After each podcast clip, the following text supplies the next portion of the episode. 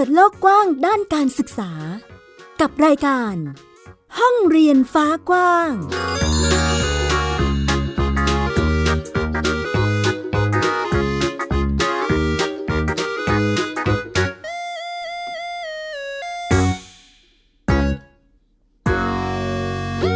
สวัสดีค่ะ คุณผู้ฟังต้อนรับคุณผู้ฟังทุกท่านนะคะ เข้าสู่รายการห้องเรียนฟ้ากว้างค่ะ วันนี้กลับมาพบกับดิฉันอัยดาสนศรีเช่นเคย ซึ่งนำเอาเรื่องราวข่าวสารด้านการศึกษามาเล่าแล้วก็พูดคุยให้คุณผู้ฟังได้ติดตามรับฟังกันนะคะ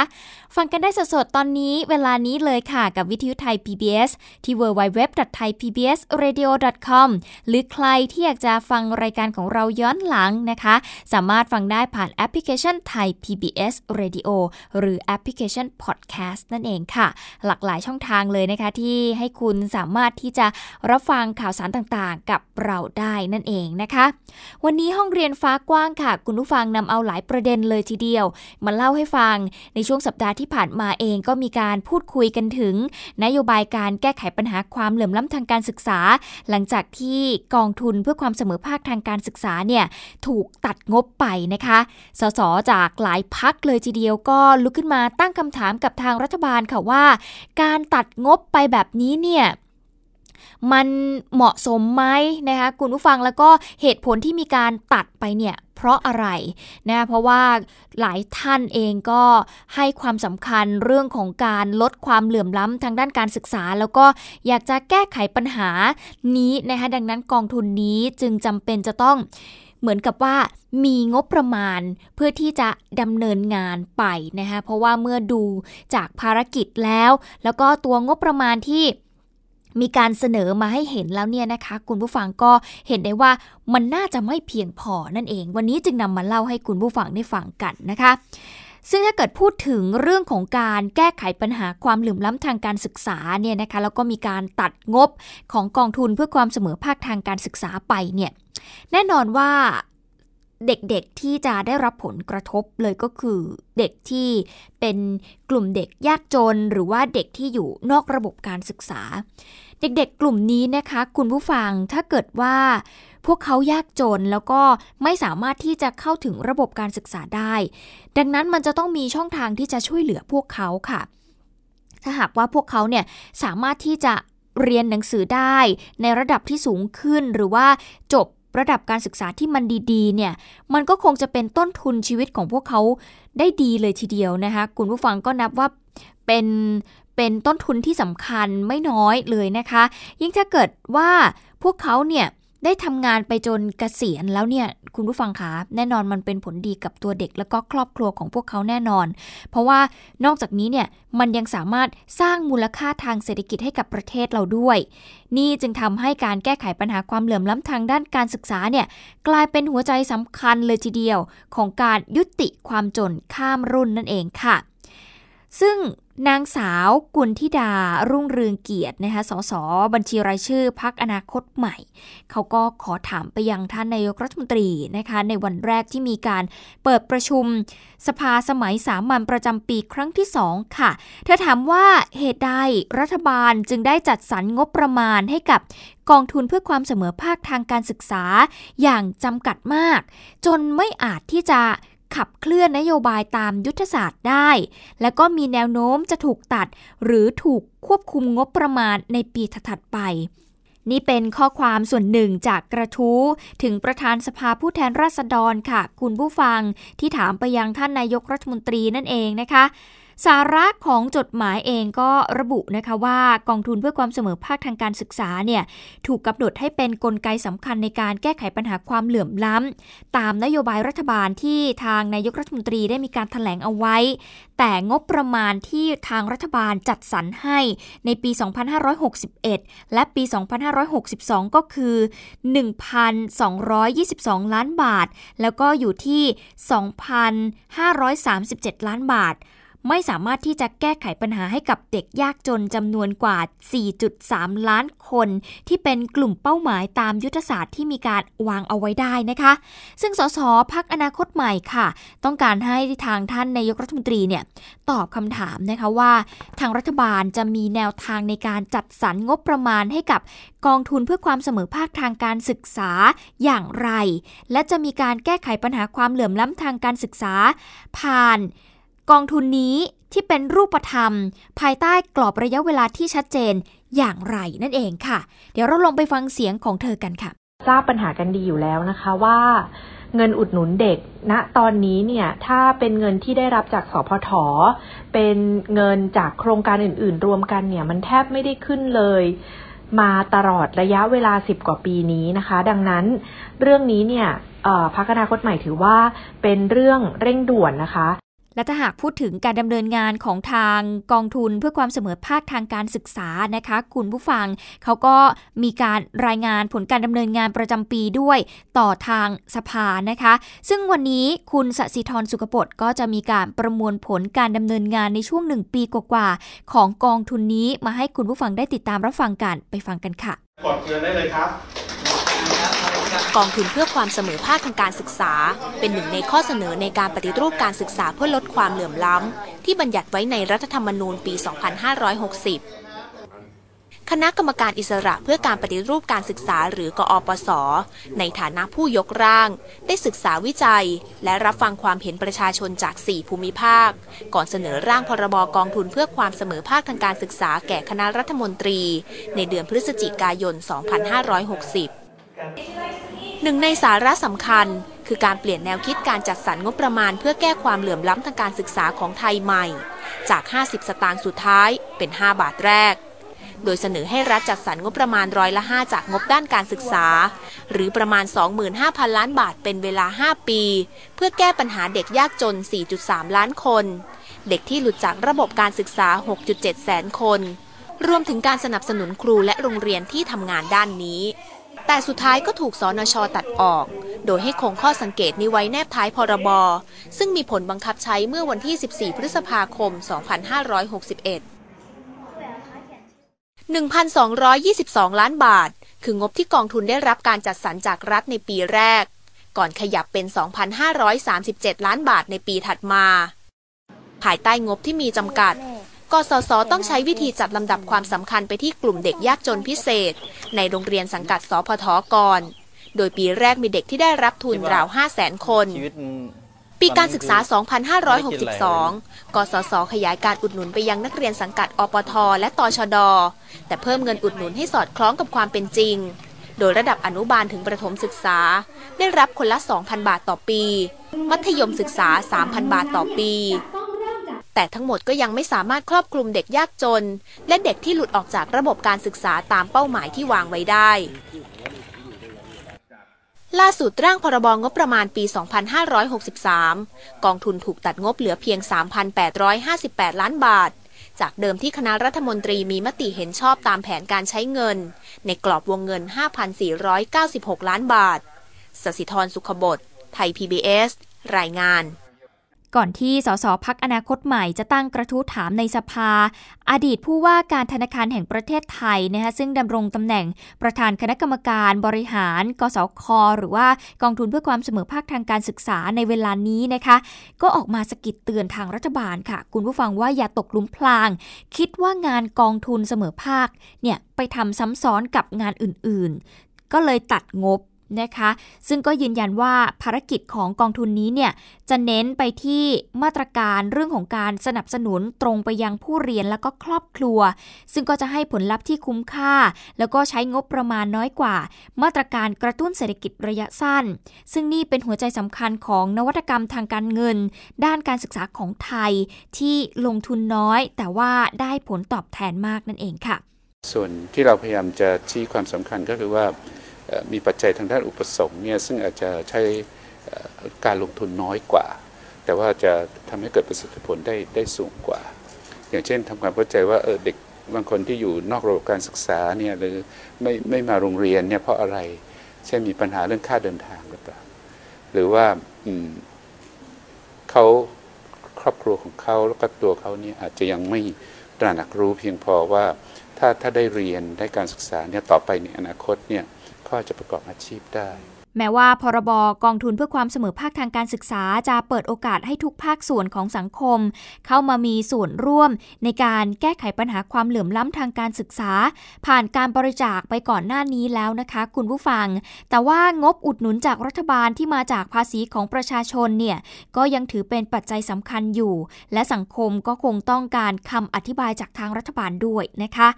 และล่าสุดค่ะทางกองทุนเองก็ออกมาชี้แจงแล้วนะคะว่า งบประมาณที่จำกัด เป็นเหตุผลที่ทำให้ต้องมีการปรับแผนการดำเนินการนะคะ ซึ่งก็แน่นอนว่ามันไม่ครอบคลุมกับการช่วยเหลือเด็กตามเป้าหมายที่ได้มีการวางเอาไว้ค่ะ รวมไปถึงเด็กประถมวัยที่เป็นเป้าหมายใหม่ของทางกองทุนด้วย ที่อาจจะไม่ได้รับการอุดหนุนอย่างที่ควรจะเป็น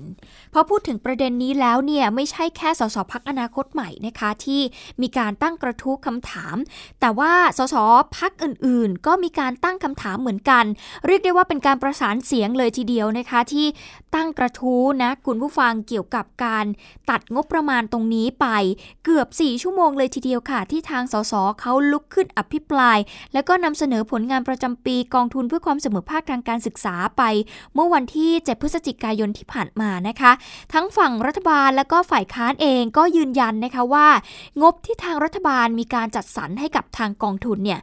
น้อยกว่าภารกิจอื่นที่รัฐบาลใช้ลดความเหลื่อมล้ำนั่นเองค่ะ อย่างนายอัครเดชวงพิทักษ์โรจนะคะ สสราชบุรีจากพักประชาธิปัตย์ค่ะ ก็บอกว่า การตัดงบประมาณกองทุนเพื่อความเสมอภาคทางการศึกษาที่ใช้แก้ไขปัญหาความเหลื่อมล้ำคือความเหลื่อมล้ำในการบริหารกองทุนของไทย เพราะหลายกองทุนที่ใช้เงินมหาศาลแต่เกิดประโยชน์น้อย ขณะที่ทางกองทุนเพื่อความเสมอภาคทางการศึกษา สามารถช่วยเหลือผู้ด้อยโอกาสได้จริง กลับได้รับการจัดสรรน้อยกว่า ทางด้านพักอนาคตใหม่อีกหนึ่งท่านนะคะนางสาว วันวรีตะลอมศิลนะคะพักอนาคตใหม่ก็บอกว่า ถ้าหากนายกรัฐมนตรีได้ยินเสียงนี้ อยากให้ช่วยจัดสรรงบ ให้เพียงพอตามที่กองทุนต้องการ เพราะเรื่องนี้ไม่ใช่แค่การบรรลุเป้าหมาย การลดความเหลื่อมล้ำตามยุทธศาสตร์ชาติ 20 ปี แต่ยังช่วยเติมเต็มความฝันให้กับเด็กไทย เติมความฝันพ่อแม่ พร้อมกับย้ำให้กับนายกรัฐมนตรีเป็นพ่อน่าจะเข้าใจเรื่องนี้นะคะ นอกจากนี้จากทางสส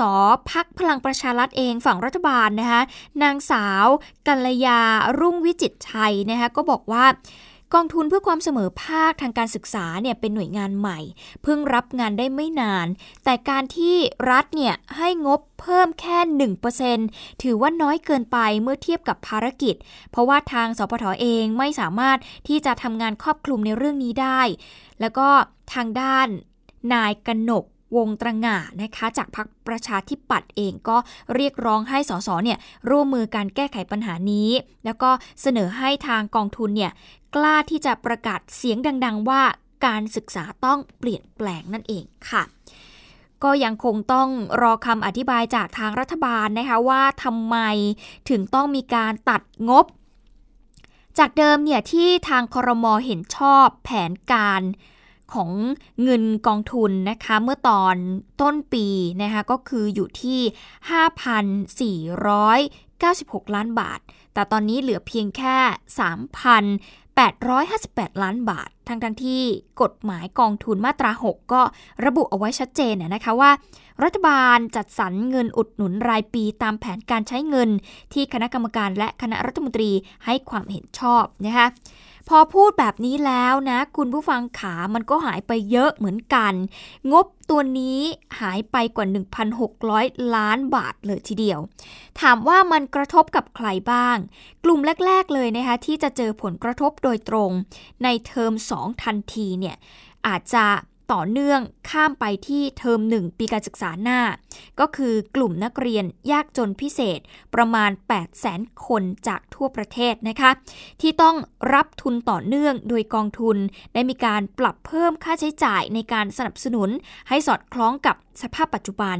กลุ่มนี้เนี่ยจะใช้งบอยู่ที่ 360 ล้านบาท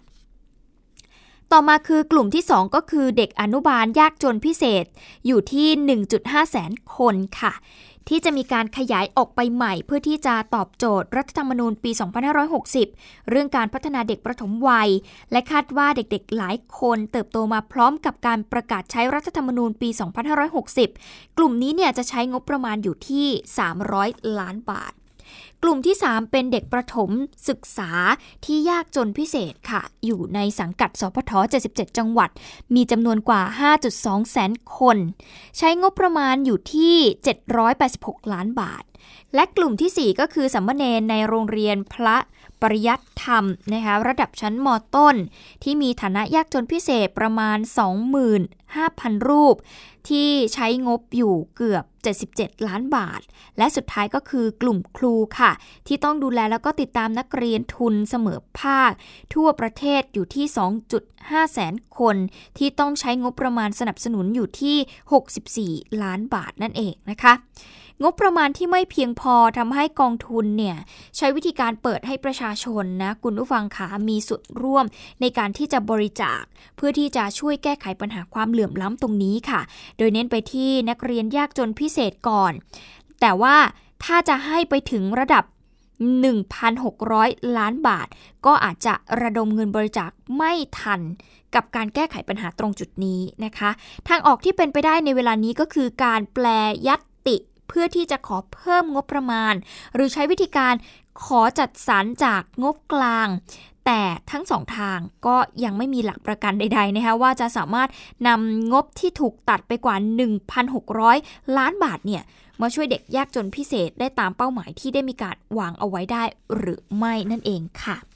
ก็เป็นเรื่องของกองทุนเพื่อความเสมอภาค ทางการศึกษานะคะ คุณผู้ฟังที่ต้องการที่จะแก้ไขปัญหา เรื่องของการลดความเหลื่อมล้ำทางการศึกษา แก้ไขปัญหา ส่งเสริมสนับสนุนเด็กยากจนพิเศษนะคะที่บางครั้งเขาอาจจะเข้าไม่ถึงระบบการศึกษา เขาอาจจะไม่มีเงินมาโรงเรียน ผู้ปกครองยากจนมากๆนะคะกองทุนนี้จะทำหน้าที่ในการให้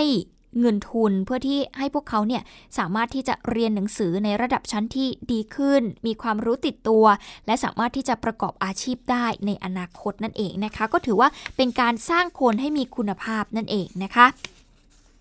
ก็เป็นเรื่องแรกในช่วงแรกวันนี้ที่เรานำมาเล่าให้คุณผู้ฟังได้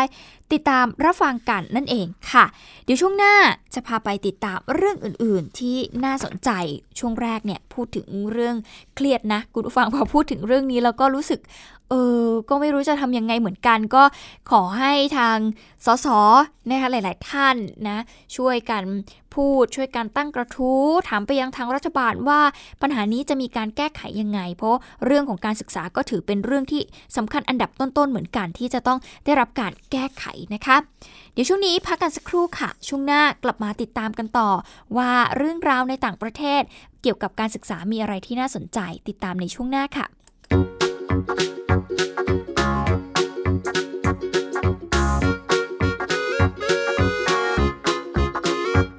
ิดโลกกว้างด้านการศึกษา กับรายการ ห้องเรียนฟ้ากว้าง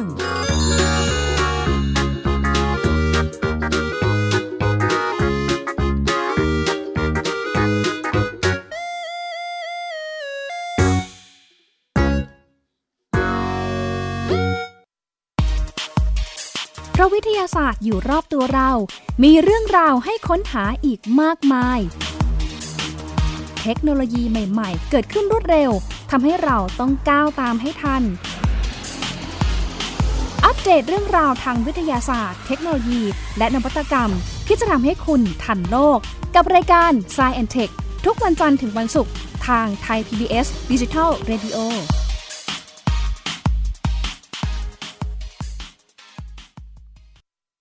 เพียงแค่มีสมาร์ทโฟน ก็ฟังได้ ย PBS Digital Radio สถานีวิทยุดิจิทัลจากไทย PBS เพิ่มช่องทางง่ายๆ ให้คุณได้ฟังรายการดีๆ ทั้งสดและย้อนหลัง ผ่านแอปพลิเคชันไทย PBS Radio หรือเวอร์ไบเว็บจอดไทยพีบีเอสเรดิโอคอมไทยพีบีเอสดิจิทัลเรดิโออินฟอร์ทนเมนต์ for all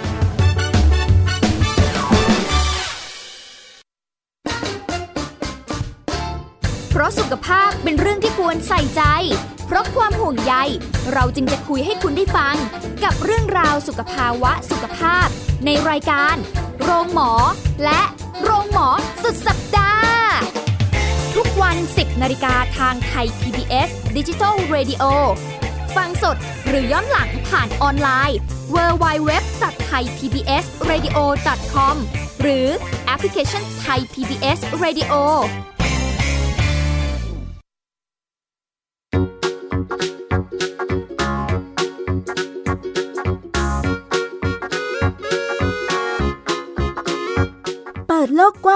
การศึกษา กับรายการ ห้องเรียนฟ้ากว้าง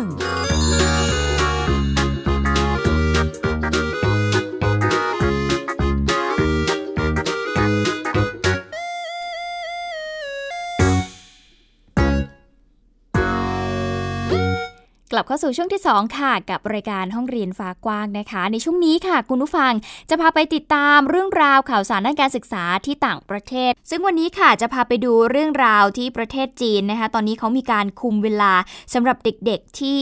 ชอบเล่นเกมนะคะ เพื่อที่จะแก้ไขปัญหาเด็กติดเกมนั่นเอง จะเป็นอย่างไรติดตามช่วง Worldwide Education ค่ะ Worldwide Education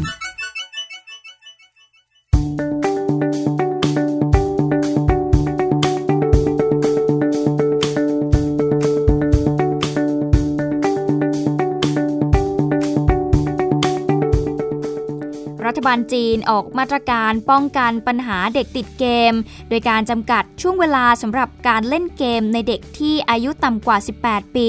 และมีการกำหนดให้ยืนยันตัวตนบัญชีผู้ใช้เกม ด้วยข้อมูลประจำตัวที่ถูกต้องค่ะ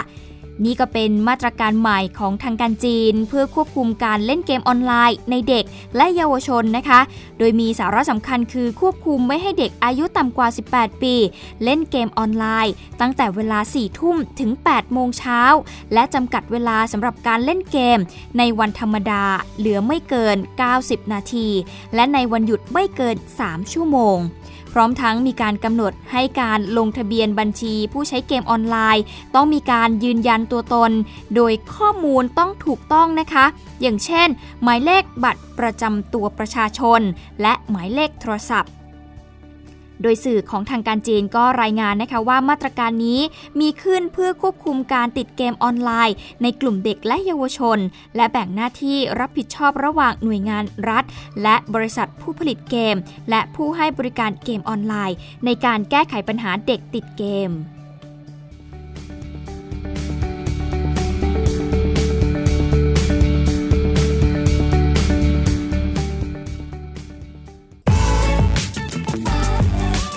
Worldwide Education ก็เป็นอีกหนึ่งเรื่องนะคะที่นำมาฝากคุณผู้ฟังนะคะ และจะขอส่งท้ายกันที่เรื่องนี้ค่ะ คุณผู้ฟังในประเทศของเรากันบ้างนะคะ นักข่าวพลเมือง Gen Z Reporter ค่ะ เขาไปติดตามการสร้างการมีส่วนร่วม ในการส่งเสริมการเรียนรู้ของบุตรหลานในชุมชน ชาวบ้านเขาแก้วที่อำเภอเหนือคลองจังหวัดกระบี่ค่ะ ได้มีการจัดงานวิ่งเพื่อการกุศล สมทบทุนในการสร้างโรงเรียนร่วมกัน เราจะไปติดตามเรื่องนี้กับคุณ สุนิสากลองสวัสดิ์ค่ะ การที่จะจัดตั้งศูนย์อบรมศาสนาอิสลาม และจะเรียธรรมประจำมัสยิดสืบเนื่องมาจากว่าด้วยสถานที่ที่คับแคบ ก็ไม่เอื้ออำนวยในการที่จะจัดการเรียนการสอนให้มีประสิทธิภาพมากกว่าที่เป็นอยู่ จะขอใช้สถานที่แห่งนี้ เพราะสถานที่แห่งนี้เป็นที่ราชพัสดุ ซึ่งอยู่ในการดูแลของโรงเรียนบ้านไร่ใหญ่ เพราะเดิมทีตรงนี้เป็นที่ที่เขาจัดตั้งโรงเรียนบ้านไร่ใหญ่หลังแรก แต่เมื่อเขาขยายไปก็ไปจัดในบริเวณข้างในตรงนี้ก็เลยว่างอยู่ ดารุนอักบัสเป็นโรงเรียนสอนศาสนาให้กับเยาวชนในชุมชน ตำบลเหนือคลอง อำเภอเหนือคลอง จังหวัดกระบี่ จากปัญหาที่นักเรียนมีอาคารเรียนไม่เพียงพอ จึงเกิดกิจกรรมรวมน้ำใจสู่ดารุนอักบัสวิ่งเพื่อการกุศลสมทบทุนในการสร้างโรงเรียน เมื่อวันที่ 3 พฤศจิกายน 2562 ที่ผ่านมา หลาย ๆ หน่วยงานเนี่ยเข้ามาช่วยไม่ว่าเรื่องของการเดินวิ่ง เรื่องของเลี้ยงน้ำชา เรื่องของฟุตบอล แล้วก็แข่งนก แล้วก็เปตองนะฮะระดมทุนเข้ามาในเข้ามาเพื่อปรับปรุงพื้นที่นี้ครับ ในเรื่องของการเดินวิ่งการกุศลเป็นอีกกิจกรรมหนึ่ง ที่จะนำหางบประมาณ เพื่อที่จะมุ่งเป้าไปยัง2 0 0แสนบาทที่จะมาใช้ในการพัฒนาปรับปรุงศูนย์แห่งนี้เพื่อเป็นการกุศลให้โรงเรียนนะคะให้โรงเรียนดารุณวัดอักษรนะคะเป็นการรวบรวมคนในหมู่บ้านมาทำกิจกรรมด้วยกันค่ะ การเหมือนกับว่าได้ได้มาออกกำลังกายด้วยกัน แล้วก็ได้มาเจอกัน แล้วก็ทำให้สุขภาพแข็งแรงด้วยค่ะ มันมีแต่ผลข้อดีเหมือนกันทั้งหมดเลยอะค่ะ บรรยากาศระหว่างการวิ่งชุ่มฉ่ำไปด้วยหยาดฝน แต่ทุกคนก็ยังวิ่งกันต่อด้วยรอยยิ้มแห่งความสุข ทุกสิ่งทุกอย่างที่เกิดขึ้น ถ้าขาดความร่วมมือร่วมแรงร่วมใจจากผู้ปกครองนักเรียน และจากผู้นำชุมชน หรือสภาผู้นำชุมชน ก็ไม่สามารถที่จะขับเคลื่อนได้ ตรงนี้ก็ต้องขอขอบคุณทางทีมงานทุกคนทุกท่านนะครับ ที่ได้ร่วมกันเสียสละทั้งกำลังกายกำลังใจกำลังทรัพย์นะครับที่จะขับเคลื่อนตรงนี้สถานที่แห่งนี้เป็นสถานที่ที่จะให้อบรมวิชาความรู้และการศาสนาให้กับบรรดาลูกหลานเยาวชนสืบต่อไป ไม่มีรุ่นผม รุ่นอื่น รุ่นหลังก็จะต้องมาสืบสานต่อ สุนิสากองสวัสดิ์นักข่าวพลเมืองรายงาน และทั้งหมดนี้คือห้องเรียนฟ้ากว้างที่นำมาฝากคุณผู้ฟังในวันนี้นะคะ คุณผู้ฟังสามารถติดตามเราได้ค่ะ ทุกช่องทางเลยไม่ว่าจะเป็นเว็บไซต์ของเรา www.thaipbsradio.com แอปพลิเคชัน Thai PBS Radio หรือว่าแอปพลิเคชัน Podcast นะคะ ก็ติดตามได้ วันนี้หมดเวลาแล้ว ดิฉันอัยดาสนศรีต้องขอตัวลาไปก่อน สวัสดีค่ะ ติดตามรับฟังรายการย้อนหลังได้ที่เว็บไซต์และแอปพลิเคชันไทย PBS Radio ไทย PBS ดิจิทัล Radio วิทยุข่าวสารสาระ เพื่อสาธารณะและสังคม